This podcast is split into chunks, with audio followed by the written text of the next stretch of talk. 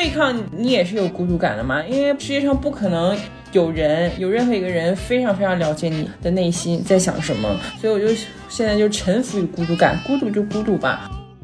我会觉得那个爱的部分或连结的部分，它跟孤独感的关系是我知道有一个人在跟我一起，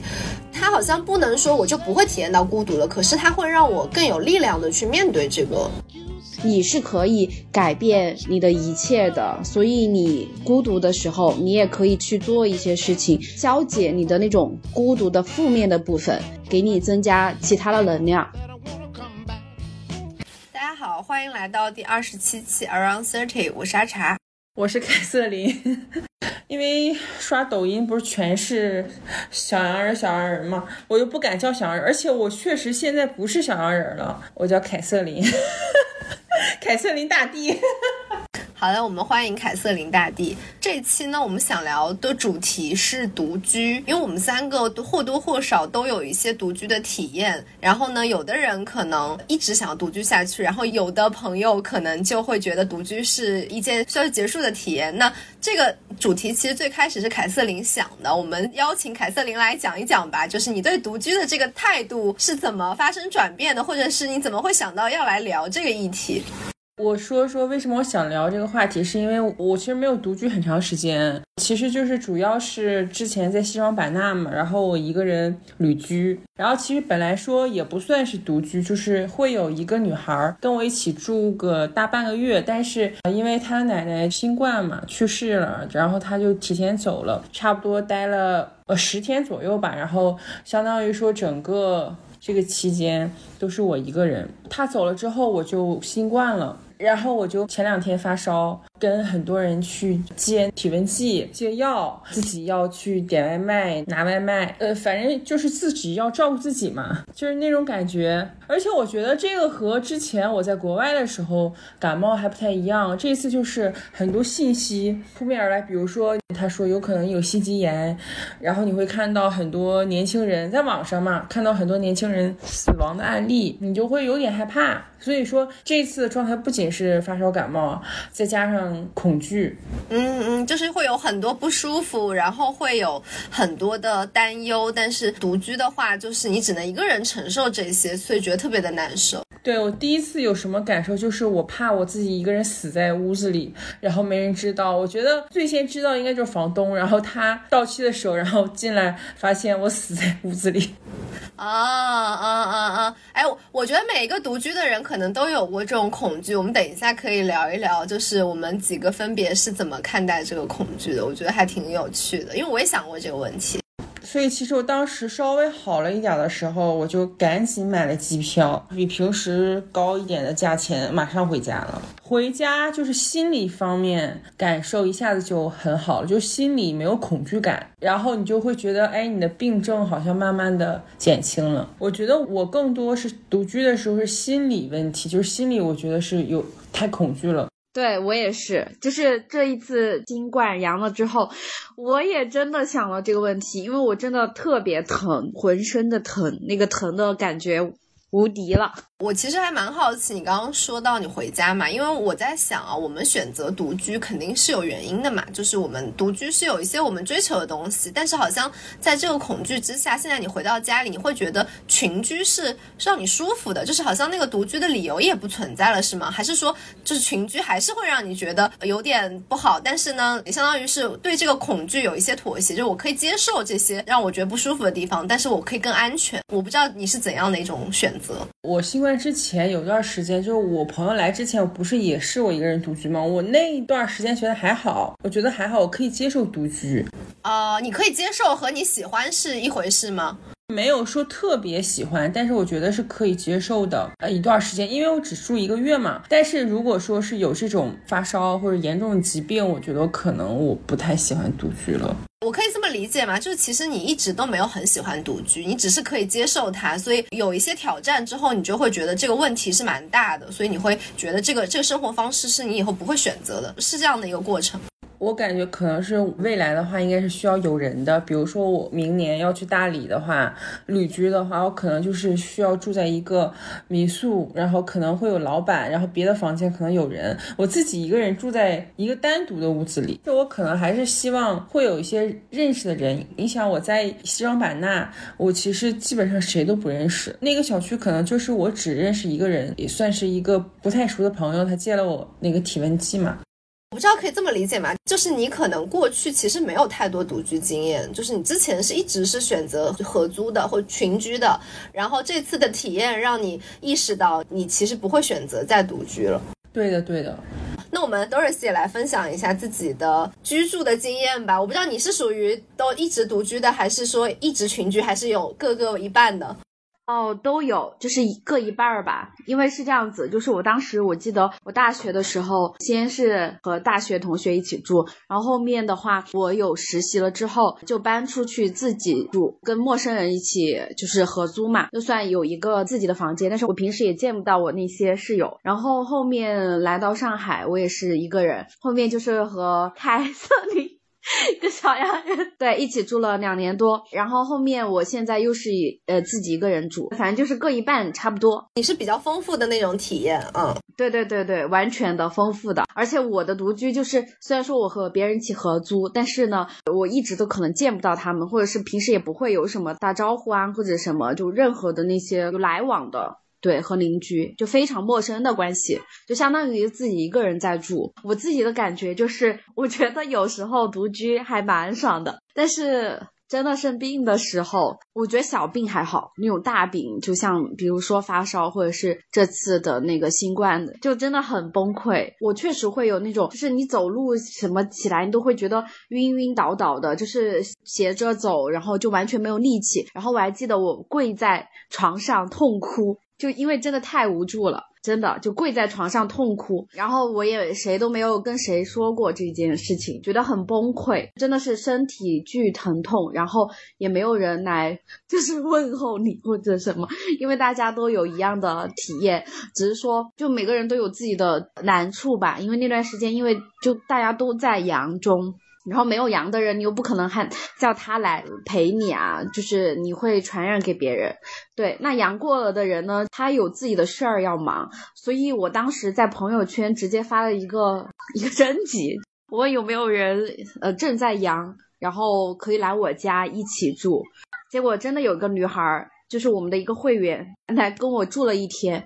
对，我们就互相照顾了1天。结果发现他比我还严重，就因为我后面稍微好一点了，结果发现他比我还严重，我算是我在照顾他吧。那他是什么样的状况？他要一直串息，但那个时候还好，他是浑身疼，一直咳嗽，就是我没有很咳嗽，他是咳嗽的比较严重的那种，比我还没有力气。因为我后面好一点了，我崩溃了，就是真的就是痛哭，就觉得真的是要死了。我觉得独居他最极端的一种情况就是说你有可能遇到生病了，就是真的没有人来照顾你，然后也无法起床或者怎么样。我觉得这个时候你只有求助，如果真的是不行了那一定要求助的。当时有想过报120，我说如果我再不行我自己打电话报120给我抬走，然后就这样想的。我觉得也是可以有解决的，只是说当有人陪着你的时候你真的会觉得心里面宽慰很多。这个独居我想到了，就是我这一次回来，我面对的不仅是我妈妈，还有那些亲戚对我的一些什么恋爱啊催婚啊这些东西，就警示我说什么你以后老了没有人照顾你啊或者怎么样，你会很痛苦的什么什么。我说我有钱我请保姆就行，他说有钱更比不上什么自己的亲人啊什么什么，就会说很多。然后我当时我想的是我觉得还是有解决方法，就召集一群姐妹或者是跟我一样情况的姐妹一起住，那不是也是一个解决方式嘛。而且我看到很多的情况是男的比女的会先离世，其实一般都是女的留下来照顾男的，真的就是一般生病都是男的先生病，所以我觉得女性的寿命会更长一点。真的女性就是这种互助还挺好的，我觉得还有一个，就我现在就想的是一定要给自己留一些养老的钱吧，就是这种感觉。其实独居它最极端情况就是一种面临对死亡的恐惧，这种对未来的不确定感造成的焦虑。就你刚刚后面讲到的那个你家人说的那个就是结婚，我觉得跟独居它是两回事。其实结了婚也不代表你不会独居就不结婚也不代表你一定会独居，对不对？其实这是两个问题，我们今天就探讨独居好不好。我觉得你刚刚讨论的很重要，但是就是这两个问题其实不一样的问题，然后我们今天的重点就放在独居上面。你刚刚分享的这一点上，我会想要问你，就是你的这个经验之后，你对于独居这件事情你的体验和感受会有变化吗？其实也没有变化，因为那个情况就是我们大家都要面临的，就是不是我一个人的。如果是我一个人呢，说不定还真的有朋友可以来照顾我嘛。这种情况是确实是属于很少的时候，但大部分时候还是挺爽的。就是我觉得我独居的状态就属于大部分时间6-7成的时间，60%到70%的时间是很爽的，然后10%是感觉到很多孤独的，然后20%就是那种觉得还好的那种感觉。真的是一个人无拘无束的，然后也没有人来管理，或者是说你想社交的时候你再主动出击，就你的生活很受控。那我就接着你说的这个，我分享一下我的经验吧，因为我也是一个人的时候阳了嘛。我的感受可能跟你们会不太一样，就是一方面我其实是一直知道，我如果阳了，我肯定是只能一个人去度过的，就是我知道这件事情。然后因为我阳的比较晚，就是我在前面其实算是一直在给自己做这个心理建设吧，就是我知道我有这一天，并且呢，我知道这个问题大概是一个严重程度是怎样的问题。就是我其实阳的时候我也很难受，就我应该是属于那种非常 average 的那种难受，就没有说严重到我快死了，但是确实还是非常非常的疼的。然后我每天早上起来真的就是最严重的那几天吧，我发烧到40度多吧可能，然后退烧之后就是每天背疼，就是很疼很疼，然后每天早上起来都很想死，真的是这样。那段时间当时只想着一件事情，就是我现在我要怎么照顾好自己。反正当时也做了一些准备吧，就是会做一些比较有营养然后又比较方便的食物。有一点上我跟 Doris不太一样，就是那段时间我每一天都有一些人来问我你今天怎么样，就是我有在主动的跟别人说我阳了，我需要关心，就这件事情我会希望你们知道，我需要你们可能这段时间多来在情绪上情感上给我支持。然后我身边确实有很多朋友，我没有这么直白的跟他们说，但是他们其实是能够 get 到我的意思的。在我还没有阳的时候，我有给过他们这样子的支持，就是我有一些阳的朋友跟我说，我每天都去问他们今天怎么样，然后他们也会来问我。对对对，我有个朋友也是，还有给我送药的，就是主动给我送药，特别好。我也有给我送药的，这些朋友我真的会觉得特别感动。那个时候我有得到很多帮助和支持。回过头来我再回想那段时间的经验，我其实没有太多的对独居这件事情的负面，就我们家唯一的就是我那个时候还要遛狗，然后我们家狗在那段时间非常的暴躁，就我不知道它是不是担心我或者怎么样，但我还是扛过来了。就是当时觉得无论如何都没办法遛的情况下还是遛了，就是觉得那段时间这个能扛过来我就觉得 OK， 就其他的都还好说。好像那段时间给我的感受就是虽然很痛苦，但是对我来说也没有那么多，就是感觉我如果跟别人在一起我会更好，我觉得好像也没有，因为肉体上的疼痛其实你还是得承受，就是会有这样的一种感觉。可能我跟你们两个都不太一样的是，我一直是独居的，就是我从工作开始我很短的跟别人合租过，然后后来就一直是独居。然后我自己还蛮享受我独居的这个状态的，因为对我来说那个自由很重要。就是我之前有谈恋爱的时候，我男朋友有的时候会来我家嘛，但是那个时候我真的我跟他住在一起2到3天以上我就会很烦，就是会觉得呀怎么家里多了个人，会觉得很不习惯。我也有跟你这样想法一样，自己一个人住惯了之后，我就有一天我也这样想，我说如果有一个人和我一起住，我就觉得哎呀太久了，我觉得很多会很受控制。真的，我一个人的时候什么也不用想，我只需要考虑我自己，就是有这种感觉。是的。然后我就会觉得这个东西给我带来的自由度，我愿意用很多东西去 trade off， 就是我愿意承受很多独居的不便去接受这件事情。但我可能关于这种死亡焦虑，因为我可能是跟我工作的关系，就我对这个事情一直是很直面的，所以可能这个死亡的恐惧或者焦虑它没有太多影响我的决策。比如说刚小然说你死在家里怎么样，然后我就会觉得我都死了我还管人家觉得我怎么样，哎，我也这样想的，我跟你一样想法，我也这样想。他觉得我很可怜就觉得我很可怜好了，真的我死都死了我都没有感觉。我也这样想的，我想是又没有人，我又不知道，我管他的呢。对，而且其实我觉得就是突然死去是一件很幸福的事情，不用在医院里面，天哪还要躺个什么半年，天哪我觉得太恐怖，我真是希望我哪天可以突然死去，这是我的愿望。所以我觉得好像对于死亡这一点上，怎么去建构这个自己对于死亡的理解，我觉得对我们的生活方式的影响还挺大的。因为我这一次就是自己住了嘛，我就会给自己营造很多生活的仪式感，我一个人住也要让自己过得非常的舒服，然后我买了很多的植物，弄一些可能就是怎么说呢，就方便收纳的一些东西，还有一些木质的桌子啊。我有朋友到我家，就到我房间，他会说觉得我家很像 Airbnb 的那种民宿的感觉，觉得我是很会生活的人。然后就觉得说就你一个人独居还是要很多就考虑自己如何让自己过得更加舒适，营造在一种氛围中的话，你会觉得我这一天天的也没白过，就因为我大部分时间就是在家里面待着的。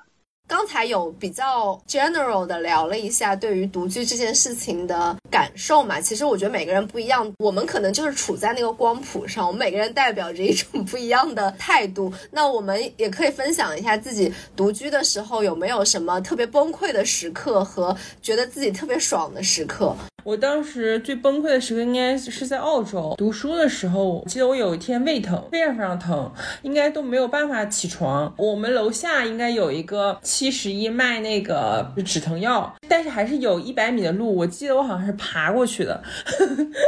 爬到71差不多啊，就是勾着腰那种。然后买了那个药，马上吃完就好了，因为它那个好像还挺厉害的神药。是那个对乙酰氨酚的那个成分吗？好像差不多，就是散利痛的那个成分。那个可以是发烧也可以吃，好像就是说什么都可以吃。对对，就是止痛药。就是我新冠的时候，我对这些药成分有了非常深刻的理解，就对乙酰氨酚。刚刚说的这个经验我还挺感同身受的，就是当时我在波士顿的时候，但我不是独居的时候有这种经验，就是我上班的时候突然痛经特别特别严重，然后就是在那个金融街，在那个高楼大厦下面，我特别一个人就扶着墙就爬到那个全家去买止痛药，就是全家反正什么便利店吧。对，然后那个时候就觉得天哪，就是那种大大的世界和小小的我，没有人关心我，那个时候那个感觉真的还挺严重的，就是那种孤独感，特别特别无助。确实刚刚你讲的时候我也会想到，就是这个独居是会在人特别无助的时候那种感受，它会放大那种感受，就会让人觉得特别特别的不能承受。一个人真爽其实也算有吧，我觉得刚开始在西双版纳旅居确实还觉得挺好的，有的时候觉得哎，自己一个人感觉一个独立的空间还挺沉浸的，就沉浸在自己的小世界里，听歌呀听播客都是放到最大声这样子。然后我觉得这个跟自己独处其实也是梳理自己这一段，当时应该是12月份了吧，就是在思考复盘自己2022年的一些事情吧。跟我一起旅居的那个女孩她是结婚了嘛，然后她这次出来也是想真的自己一个人待一待，因为她觉得结婚还是会让她就是每天跟老公在一起还是会觉得让她有点喘不过气，还是需要一个人空间。我们每个人都需要一个人的空间。还有刚刚开始就我自己一个人住的时候，我会觉得巨大的孤独感会笼罩在我身上，就我会觉得说我很需要有人吧，或者是说我不知道如何跟自己相处，或者是说如何和孤独相处，就是我没有享受到那种孤独给我带来的东西。然后后面我就自己一个人适应了，因为我觉得一个人其实可以干好多事情，没有受其他人的一些断断续续的一些打扰。如果在家里面如果有父母的话，就很容易就是一会儿就叫你一会儿叫你，就会觉得你没有一个很连续的自己的一个人的时间，这个是有相对比的。我觉得很多很爽的时候就是那种阳光洒进来，就洒到我房间里面来，然后就像刚刚小人说的那个把音乐放到最大声啊，或者是放那些播客啊，看剧啊，自己喝点咖啡，然后看会儿剧，吃点零食什么，我觉得真的就很爽，就很惬意。就是这种孤独的时候，就是你不会觉得它是一种消耗你内心能量的东西了，就反而是在补充能量了。那我也来分享一下，就是我的崩溃时刻，因为我刚才在想，就是可能我在面临真的很恐惧或特别无助的时候，我确实会希望有一个人能够帮助我，但我的那个恐惧和无助不是生病，是比如说我们家里有蟑螂，我这个事情对我来说是一件非常非常困难的事情，就是我都没有办法去布置那个杀蟑螂的那个药，就我都已经害怕到我没有办法去布置那个东西。然后比如说有的时候我要搬动一些很巨大的东西，比如换季的时候那个羽绒被啊什么的，然后我每一次就是做完这些事情的时候，我都会觉得自己有点惨就自己要一个人做这些事情，就这个时候就会觉得哎呀，就是还是会希望有一个人可以搭一把手，这种时候我觉得是我最需要帮助的时候。一般这个时候是我最想谈恋爱的时候，我都不怕你说的这些东西就是什么蟑螂啊，什么昆虫啊，蜘蛛啊，什么耗子啊，我都不怕，我都可以把它打死。对，就是我完全不怕。之前我和小洋人一起住的时候，每次有蟑螂就叫我，因为我觉得一点都不吓人。你太猛了，你是人类的宝藏。这次新冠还催生一个职业，就是照顾阳康病人，你们看到了吗？一个小时多少钱？如果还要做饭和加钱，然后买药多少钱，反正就是挺有意思的。那我觉得这种按需服务就很好，因为有的我大部分时候其实不需要，他们最好别来，但我在这种特别需要的时候，如果我可以找到这样的人，而且能够真的给我提供对这种服务，我觉得就很好。然后那个我很爽的时刻，就是其实跟你们提的很相似，就是那种自己可以一个人在那里把很多什么放得很大声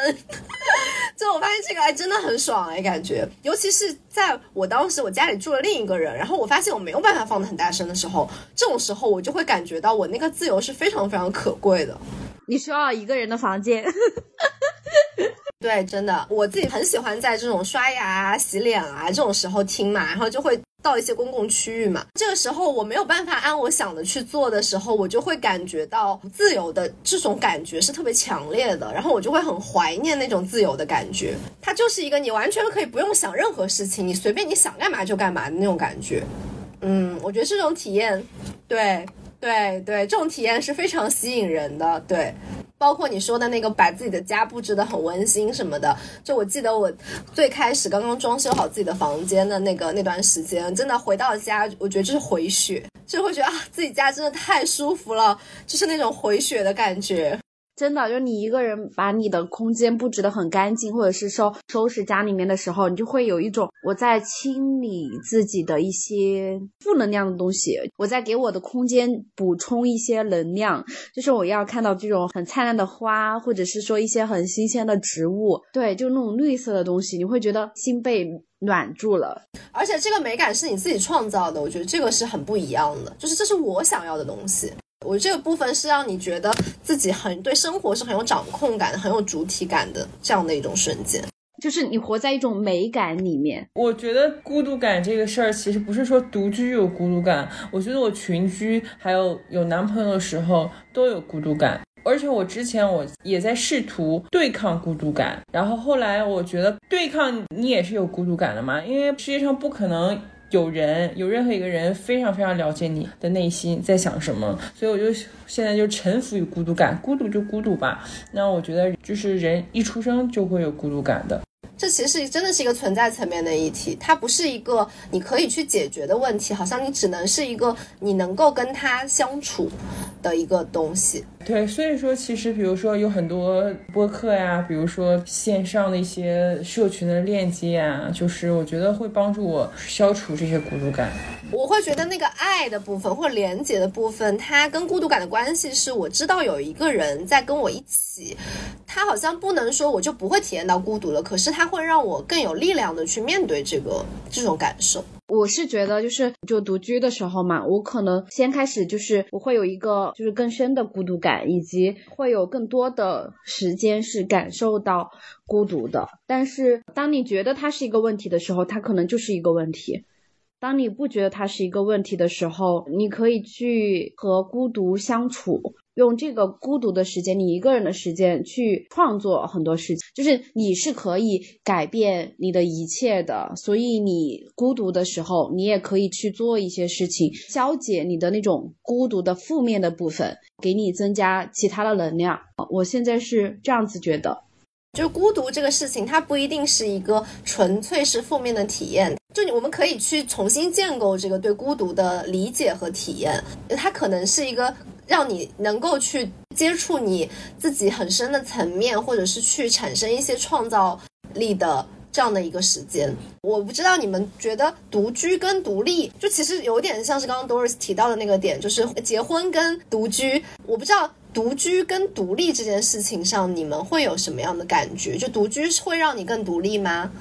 我觉得独居有可能会让我们独立，但是不是说一个人想独立必须独居。比如说我之前也没有说完全自己独居，就只是说在国外跟大家一起合租嘛，但是可能有一个自己的房间，然后和室友没有太多的交流，会让我更独立。比如说一个人学会做饭，学会了自己解决所有的事情，而且国外我觉得事情很繁琐，他所有的事情都需要我自己去解决，因为如果找别人解决的话会有很高的人工费，所以说我就试着解决所有的事情，比如 WiFi 还有什么，比如说电器付账单，我觉得就很多麻烦吧，更让我人格上独立了吧。就比如说我会有更多自己的时间去提升自己，就比如说我如果是和男朋友在一起，我就感受我好像没有什么时间去思考自己的人生，但我觉得我一个人相对独居的时候，我觉得我会思考自己很多，比如人生意义啊，或者说未来怎么发展啊，过什么样的人生，我觉得这个挺有必要的。真的就是说我觉得在30岁之前自己独居独处还是非常有必要的。就是说这个体验你不一定要一直选择独居，但是有这种独居的体验让你体验一个人生活是怎么回事，其实对你探索自己很有帮助，是这样吗？对，所以说我觉得我更适合相对独居的体验，就可能有一个人儿不一定要跟我说话，但是就旁边让我知道他是有一个人存在的。那独居不一定会让我们更独立，但是呢我觉得独立的话还是挺离不开独居的。这个独居的过程其实就锻炼了一种能力，就是你自己独自面对这个社会这个世界，然后你自己独自去解决问题的能力，塑造你更加独立的一个人格。就我觉得也会建立起一些对自我的一些自信心吧，就是你可以相信你自己可以独自去做很多事情。我其实还挺同意你们的，就是对于那些还没有办法把自己和别人分得很开的那些朋友，我觉得独居的体验很重要。就是有很多人可能他们的困境就是他们在家里面一直在跟父母一起生活，然后呢对父母的这个情绪完全没有这种抵抗的能力，那这个时候我会觉得你有一个空间来物理的隔离很多你没有办法去应对的这种困扰，然后让自己体验一下自己一个人待着是一种什么样的感受，是非常非常重要的经验。对，但是如果说你已经是一个很独立的人，并且你能够有很多边界去分清楚自己和他人，可能跟别人住在一起你也可以有很好的体验。就独立它是一个状态，它更像是一个状态。有很多朋友可能会觉得自己一个人住的话，如果自己比较内向的话，那可能自己的世界里会不会就只有一个人了，就是独居的人是不是需要去额外的去多建立一些自己的社交圈，要怎么去建立。比如说我这次去西双版纳算是旅居嘛，我确实西双版纳没有认识的人，然后我就发朋友圈，我就告诉大家我在西双版纳，然后我就发现好像有人也在西双版纳，或者说他即将来到西双版纳。就特别是我刚才说的那个温度计嘛，我就是跟发朋友圈之后他看到，然后他就接我的嘛。我觉得可能有很多人他不太愿意发朋友圈，但是我觉得一个人独居的时候真的就是善用社交网络吧，告诉大家你在哪，然后可以告诉你的好朋友，或者是分享几个闺蜜你的定位。就比如说我跟 Doris 告诉她比如说我的那个住址啊，我跟你讲，就我跟你一样的，我也是发朋友圈，但有一点不一样是，我是直接发说什么有人一起出来就是办公嘛，因为我们就自由职业者嘛，需要这种线下连接的机会。我记得我还挺孤单的，对，因为我当时我自己回上海之后就感觉就没有特别多朋友去联系，然后我就直接发了朋友圈。然后借着就是办公的名义，然后和别人就成了好朋友。真的就有一个妹子，因为你发了朋友圈之后，其实也不是说就有些人他有空，但是他可能不会回你，但有些人对你有一些有好感的一些网友就很认同你的可能某一些之前的言论或者怎么样，他可能就会觉得这个机会也可以认识你，然后他就会出来。现在我认识一个好朋友，我们就经常会一起出来玩，然后一起线下办公。他也是一个自由职业者，他是做设计和插画的。我感觉好像自由职业者更需要这个小 tips， 因为好像工作上没有办法有一个很稳定的这种圈子，所以好像你需要自己去学习，去建立一个自己的圈子，这种感觉。对，一定要建立，然后自己主动去发征集的活动也是，我也是自己搞了2-3次活动我记得，然后又认识了另外一个朋友，就是他是另外一个播客的主播，通过活动跟他认识之后，后面我们又继续一起玩2-3次，后面就成了很好的朋友，就发现就彼此有很相似的一些可能笑点啊或者什么其他的，就是要主动自己发召集的活动，或者是自己去参加别人组织的活动，或者是参加一些社群圈子，然后看有没有城市社群啊这种。对，比如说你有你的爱好可以加入徒步群。对对对，然后你们线下就可能有一些什么徒步活动啊之类的，然后线下去见面的话会更好的连接。然后还有一些参加什么课程学习，就是你去加入一个学习的圈子，那你们也会有很多的话题。对，然后交到朋友。是的，我觉得最后还有一个就是在社交媒体上多展示自己，就让别人知道你是谁，有一些欣赏你的人就会想要来主动和你交朋友，然后就会来约你线下见面什么的。这些方法都是我亲身试验过的，绝对管用。对，我感觉我听了之后觉得你们真的是社牛线上的社牛。因为互联网其实就是我们建立社交圈其实会更简单嘛，然后比如说豆瓣呀有很多群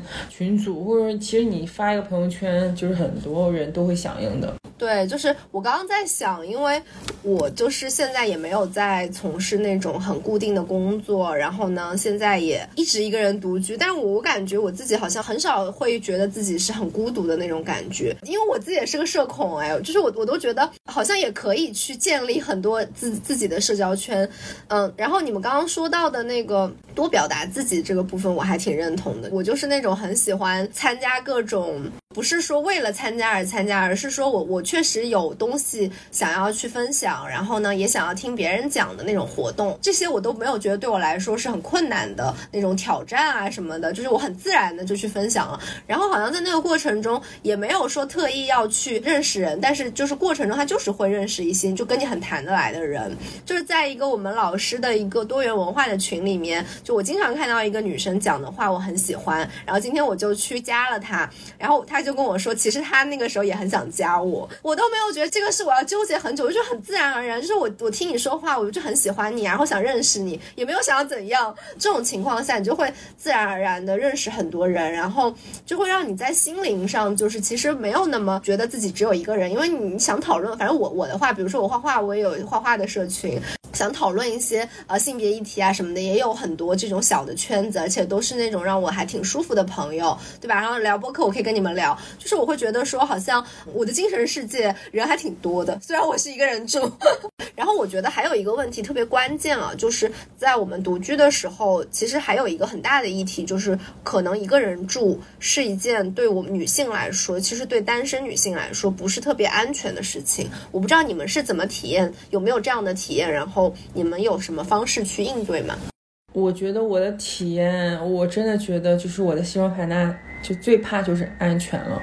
主要是我真的谁都不认识，然后这个不安全感让我觉得挺害怕的。就比如说我每次上楼梯的时候，因为我们那个小区17栋楼，反正好像谁都能进，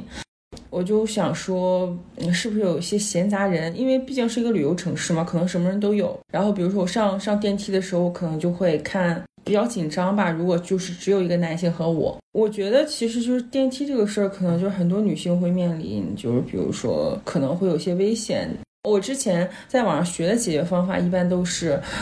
比如说按一个比那个男生按的那个楼层更高的一个比如说他按了20层，我按26层，但26层不是我真正住的地方，我真正住的地方可能是27或28，反正我就按一个不是我真正住的楼层，然后再慢慢的回去我自己的家。我跟你之前有相似的做法，就是我发现有人如果要跟我上同一个楼层的话，我会直接按2个，他就不知道我是住几楼。嗯，对，他就不知道我是到底是住几楼，我就随便乱按的。我想到如果有人就身后有男性尾随的话，我觉得可以就这个时候假装就打电话，大声的打，然后直接叫老公我是亲爱的宝贝，这种老公你什么时候回家对，就是不你不要说什么时候回家，说老公你在家吗？哦，你在家里面啊，好我马上回来，就这样子的话就让别人知道就你跟一个男性在住，就你家里有人的。对，这个是我之前看小红书上就是有个博主他分享，因为他真的被一个男性尾随，然后他就这样做的。我一般之前遛狗的时候如果碰到背后有人，我都是那种等他过去，但是我其实真的没有碰到过那种我知道他蓄意在尾随我这种情况，我觉得还真的还蛮吓人。你们刚刚提到那些场景我想象了一下，我都觉得很可怕。我觉得我还比较夸张，就比如说我晚上走的时候觉得后面有人，我可能会马上奔跑，然后有可能把后面的人都吓到了。对，我也是这种马上跑的贼溜。对，就真的就特别现在，就因为我住的那个小区它是要有一个小巷子过去然后才能进到小区里面，每次我回去就有点晚的时候，可能12点钟啊凌晨1-2点回去的时候，我就会看路上有没有人，就四处就一直张望，跑的贼快，有1-2个男性啊这种，就是我就直接跑了，就一直狂跑狂奔哦，感觉听你们这么说都有点心疼，就是觉得天哪，我们真的生活在一个怎样的世界，好不安全啊。我觉得这个是心理层面的，就是你会设想那种很不安全的这种环境啊所在，但是你看一个男生他会这样子吗？根本就不会，就是大摇大摆的这样回去，就是完全不用担心，但是我们就没有办法。还有一个方式就是在门口鞋架上放一双男士拖鞋也是有用的，就是反正让别人觉得你是跟男生住在一起的，而且一定要那很大脚码的，就是让别人觉得你是跟一个很壮的很高的人住在一起。最好是拿一双你爸爸的鞋，就是穿过嘛。还有一个就是点外卖嘛，我不是经常点外卖嘛，我现在就是会让它放在门口。对，我也从来不直接开门，我直接说你放在门口就好，我每次都说放在门口，我绝对不会跟他正面碰。而且我的昵称我写杨先生杨先生天哪，我感觉我简直了，我啥都没。跟你们相比，我的防范措施非常不到位，就是我刚才在听的时候我就在想，天哪，我到底是有多运气，一直很没有那个安全意识。我只有一个措施，就是我是用化名来收快递的，然后我不会写我的姓，就我是叉先生，但那个叉先生其实并不是我的姓。然后我可能还有一个就是一看就是那种男性的名字，就是化名。反正就是我每次跟我的小伙伴说你给我寄包裹件，他们都会说叉先生，然后我说是我我会这样子。但是你说那个我都是还是自己拿外卖的我都没有那种，好像也没有那种假装打电话，我感觉我真是靠运气活到现在，以后学到了。是很少的情况会发生，但是我觉得要有这个意识，不然真的就遇到危险咱咋办呀。大家如果有自己的这种应对的保护安全的方式，也欢迎在评论区跟我们分享。我觉得我们真的很需要去多征集一些这方面的思路，对不对？接下来的话就是一个很关键的问题，就是如果还有选择的话，你们再会选择独居吗？虽然好像一开始你们2个答案我大概就知道了可以再说一说。我觉得我就是还是之前的那个想法吧，就是会选择有人相对独居的群居吧，比如说我去一个民宿，有民宿老板对吧，然后可能别的屋子也有人，我觉得至少有一个人吧。可能我就是天生这块缺乏安全感，可能看这种不管是鬼片还是什么那些危险片比较多，我总是可能有的时候会幻想自己会处于一个危险的情况中，特别是如果病的话还是希望有个人能互相照顾一下。未来不会选择完全独居，就是我没有安全感，有的时候会有被害妄想症。你们刚刚讲了这么多，我都觉得这些完全不是妄想啊，是很有可能会发生的事情。哎，我觉得小杨说的这个情况就给我的感觉是你好像对于就是一些突发事件的把控感还是缺少一点点，但是我觉得你这个需求就很正常，因为我们人本来就是群居动物，我们需要这种关系，亲密关系，我觉得这正常吧。我觉得这个是保护我们自己的一个应激机制，和小人的凯瑟琳大帝的是吧？我也很赞同，我是那种很喜欢跟人家聊天的，可能话太多了。我觉得我需要是和别人一起住的，但是呢，一定要有自己一个人的房间，就这样子。那我觉得那个人肯定也是得话很多。不一定啊，就有人也行，就大家互相说呗，或者是我找不同的人说呗。对，我现在就是在线上找不同的人说话，特别爽，一天可以找10多个人同时说话。我其实没有那么喜欢就是感觉在线上说话了，因为好累呀。我现在比较更喜欢线上的说话，线下有一个人就行，我旁边的屋子有一个人就行了，不一定我要跟他说话，他不跟我说话也可以。对，我懒得打字，我一般还是喜欢线下说话，就可以跟他一直比，可以唠什么针对某些话题。可能我现在觉得线下的那个对我来说是一种消耗，线上的交流对我来说是一种滋养了。线下你肯定是要动用一些体力啊去跟他说话，比如说注重一些面部的表情啊，就比如说也要去观察对方的一些情绪啊。我感觉你的能量很低，你的点在于你的能量很低。其实所以说我在线上的话，我不需要输出任何的太多的表情之类的。对呀、每次跟聊天就感觉跟机器人说话一样。对，我可以像一个机器一样，他也不需要太及时的回复我，我不 care 他是否及时回复我。我不想说了，我跟查查都应该是有相同的一些体验，就是你感觉小人上去还在天那边，已经到了地球的另一端了，飘走了，而且他不需要你回复的，对，他只是需要有一个人说。就是你刚刚说的这个感觉，就是跟我们对话的感觉确实很相似，就是你很轻，你一下就飘走了，这个也是你想要的，对吧？就是你就是觉得你没有办法去做很重的事情，所以你就是想要轻松一点。对，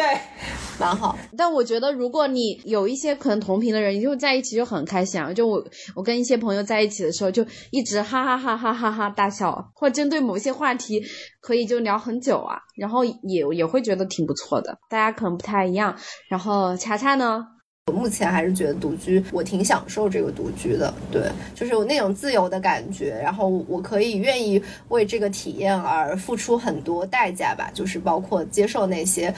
孤独感啊，或者是那些不变的那个时刻。其实我觉得这个东西怎么说呢，就是所有的痛苦都是有限度的，就是你只要能够接受它，那其实也就那样，就是也没有什么不能接受不能承受的，就是都是人类可以承受的。对，没有办法，一个人就一个人呗，一个人也挺爽的呀，就独居也行啊，是有人就是一起住也挺好。对，如果能找到特别合适的人，那应该也还挺开心的吧，我猜。好呀，那我们这个差不多就聊到这里呗，然后最后我们每个人给一个吧，一个小 tip。 小洋人有 tip 吗？我觉得最好就是和邻居能相处很好，比如说真的有些紧急情况他可以帮助我，比如说我被锁在厕所，敲一些水管可能他会听见，然后他来帮助我，然后还有比如说物业的电话号码这样子的，我觉得还是需要有一些链接的。第二个可能我觉得就是我可能会买一个阻门器吧。你说的就是那个全都是安全的，就是如何让你的独居生活更舒服。那我觉得我可能独居的话，就是第一个就是买比如说投影仪、香薰，或者是蓝牙音箱这种。我觉得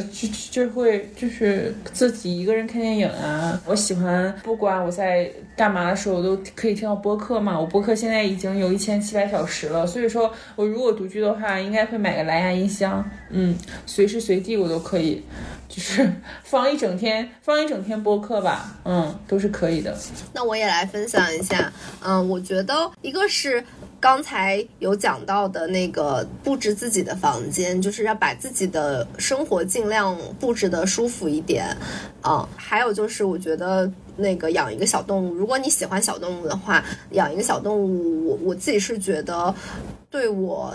就是在家里面感受到那种被需要被依赖，其实是一种情感上的慰藉和安抚。怎么说呢，就是我其实会觉得我小动物给我的这种情绪上的支持比人还要重要的很多，他们是真的是一个涵容能力非常强的存在。对我来说，我家就是我现在养了一只狗两只猫嘛，就是我真的完全的不会觉得孤独，然后我还就是因为小动物而认识了很多朋友。对，我觉得对我来说他们是一个非常让我幸福的存在。是，我真的我觉得我刚才想到，如果我要是独居的话，我肯定会养一狗一猫。嗯，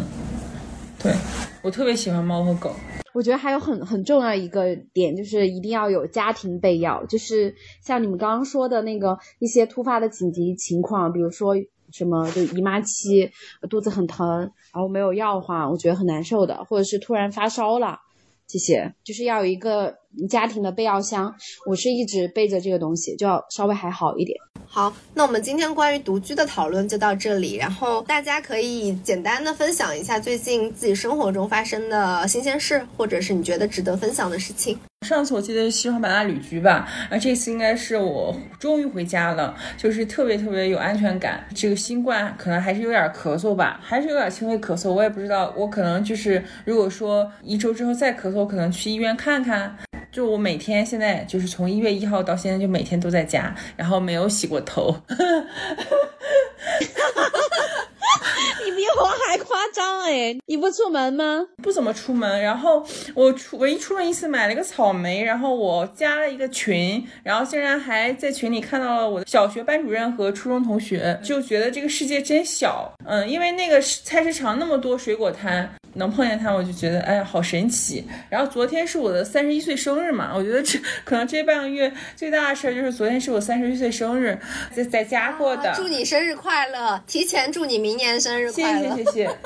祝你芙蓉东海，寿比南山。谢谢我在家过的挺幸福的，好久都没有在家跟家人一起过生日了。嗯，觉得还挺特别的，因为我现在跟我妈一起住嘛，我妈就是特别安静的一个人，就不怎么跟我说话，都是我主动跟她说话，其实所以说我还挺喜欢在家。你意思就是我吵呗？不是说你吵，我是说我跟我家人的关系。你之前还说你可能不太喜欢和家人在一起嘛，我其实我还挺喜欢和家人在一起的。因为我被打扰太多次了，就是我最近也回家了嘛，回家过年，然后我跟我妈说的最多的话就是你不要干涉我的生活，我也不会干涉你的生活，你一定要尊重我的生活，不然我就走了。我说你要就是尊重我的生活，我要尊重你的生活，我不会说你也不要太干涉我，还是要有一些边界感，就算是最亲的人也不能那个太啥，不然就真的就没法过，就天天看我这儿不顺眼那不顺眼。我跟你们讲，就我睡觉睡多了一会儿会被说，然后晚睡就一直被催去睡觉，哎，就是各种烦我，我就觉得啊，我受不了了，然后我就会反抗。所以我感觉我在家一直住其实也是没问题的，这我觉得还挺幸运的吧，算是。好呀，那小然就分享到这里是吗？还有吗？未来3月份春暖花开还是会去大理吧，西双版纳可能不太考虑了，可能还是会去大理吧，未来年底看看能不能出国。对，一个计划，新年的一个计划。嗯，祝你心想事成。谢谢哦。好，那 Doris 呢？上一次聊天的时候我还很想找对象，然后现在又不是那种很急迫的很想找对象的一个状态了，就是觉得可有可无。因为我后面想通了一个事情，就是一个人也可以过得很开心，那两个人也有两个人的烦恼和开心，那我觉得当是哪种状态的时候就享受那个状态就好了，就我想通了这个事情，我觉得最主要就是这个事情吧，就跟自己和解了的一个状态。最近还想和大家分享一件事情，就是在上一期的播客中，我记得和大家说过我会做一个挑战，就是穿着奇装异服在步行街散步。然后我做这个事情的目的是因为我发现我偶尔还是会在意别人对我的看法，所以我想做这个挑战，就是让自己不管处于什么环境下都可以更加的泰然自如。所以我在离开上海的那天下午呢，我就穿着我认为比较奇装异服的一整套的那种东北大红大绿色的大棉袄，然后去了南京东路的步行街。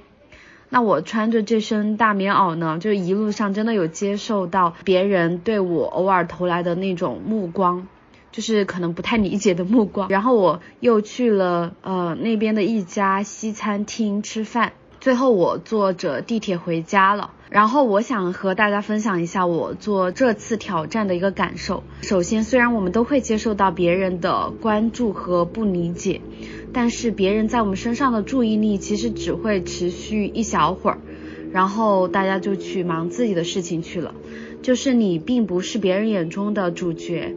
对于别人来说你也没有那么重要。就是谁才是我们自己的主角呢？那永远都是我们自己。就是在做这个挑战的过程中，我发现自己是如此的有趣，可以用奇装异服来玩笑生活，也更加不在乎别人对我的看法了。就算别人觉得我是一个奇葩，就是我觉得无所谓，因为他们都不是真正的认识我、了解我，甚至也无法看到一个更加具体的我。所以我在这次的体验中，我感受到了自己的一些独一无二，然后又觉得自己是怀揣着一种光芒的存在。就是不了解我的人是无法感受到我对自己的体验和看法的，然后只要我们自己欣赏和喜欢自己就好。就是做这次的挑战，我觉得我的目的也达到了。我也希望就大家可以参考我这个挑战，如果有类似的这些困惑的话，真的可以去做一下。那我的话，就是我应该是在元旦之前阳了，然后到现在，就是我其实会感觉到我的整个状态吧，就是有一点那种提不起劲做任何事情的那种感觉。我就跟我的身边的朋友说我是新冠后遗症，他们也说，我们也是这样。然后我就想说，我真的是因为新冠之后才这样的吗？好像也不是，就我新冠之前好像就有一点这样，但新冠之后大家都可以说这是新冠后遗症。我觉得好像可以更自由的去体验这种无意义感和这种感觉了。就我觉得对我来说可能是一个变化吧。对，然后你讲到跟家人的沟通嘛，然后我也会体验到，因为可能要春节了，我觉得我们以后可以做一期节目怎么跟爸妈沟通这件事情。因为我阳的过程中就跟我爸大吵一架，就是真的会觉得心很累，就是有一点那种我懂了这么多道理，但却我还是没有办法跟我的家人很平静、情绪很平稳的去沟通，就是会有这样的困难吧。然后就是过年回家这个事情也会让我觉得，一方面是想回家的，但一方面又会很排斥，就是会觉得那个时候可能会面临很多你没有办法去预料的很多情绪上的危机。是的，真的是。我不是就是之前我有在网上跟你们说嘛，就感觉自己抑郁和焦虑了，就真的让我太难受。就是我不反抗的时候，然后那个声音就是一直围绕着你，然后你又没有在老家有其他的一些朋友，你就觉得你只有和父母，就你的选择，你没有选择，你就被迫的，然后就觉得你生活不受你掌控了，所以反击了之后就真的好，就你觉得我爽。然后我又会想到，虽然我妈会不爽，但是呢，我觉得这个是她要面对的问题。对对，我觉得这个情况是其中一种情况，就我跟我妈之间也是这样，就是其实是可以通过沟通来达到一个改善和共识的。但我会觉得对我来说很困难的一点是，中年男性他们真的听不懂人说话，就他们完全就是你传递过去的信息你进入不了他们的世界，然后这个真的让我非常的抓狂，就是我会很暴躁。真的，而且就是很多的那种很爹味儿的教育里，就是说你该怎么样怎么样怎么样怎么样怎么样啊，好像他的人生就过得比我更好一样。我爸是那种退缩型的，就是我说什么他都很敷衍的认，然后他就说，哎，你别生气别生气，就他不是那种他要跟我硬刚，其实这种让我更难受。就你一拳打过去你都打不到，软绵绵的回避。对对对对对，哎，算了，我觉得这问题我就不在这里吐槽太多了，就是我觉得大家都可以理解的，应该。我觉得以后我们可以搞一期来聊一聊这个部分。对的，幸好我爸爸还尽量站在我的角度去帮我想问题。四川男的是不是真的就是比较有共情能力？我还会叫我爸反思。真不错，真不错。我舅舅不会，就我刚刚说那个很爹味儿，就我舅舅。你直接教育我，然后他都不了解我的生活，他就来教育我，然后用一种很刻板的那些人生的一个套子就把你套在那，你不按照那个套子活，你就是不孝不顺不懂事儿不怎么样。我感觉真的就是长辈什么这种远亲，不是很熟的那种远亲都是喜欢这样。其实他主要是他也没什么跟我说的，可以跟我说，他可能就是说，哎呀，这么大了该结婚了，可能差不多这一句，然后或者说该稳定了，对。哦，我感觉远亲我都还好，因为我其实也不太 care 他们，就是我可能还是觉得我的真的是直系亲属，我觉得我还是抱着一个想让他们看到我和被理解的这种期待，对，所以我觉得这还挺复杂的。我们聊了这么一点，我都觉得里面有很多不同的部分，我们以后是可以交流的，对，我们就先预定这个话题吧，可以展开聊一聊，保持情绪稳定，不稳定也没事儿。尽量不要碰到让你不稳定的事情，这是一个祝福。该不稳定的时候还是要不稳定，该发火的时候还是要发火。现在遇到有些亲戚就靠。好的，那我们今天就到这里吧。好的，好，拜拜，拜拜，拜拜。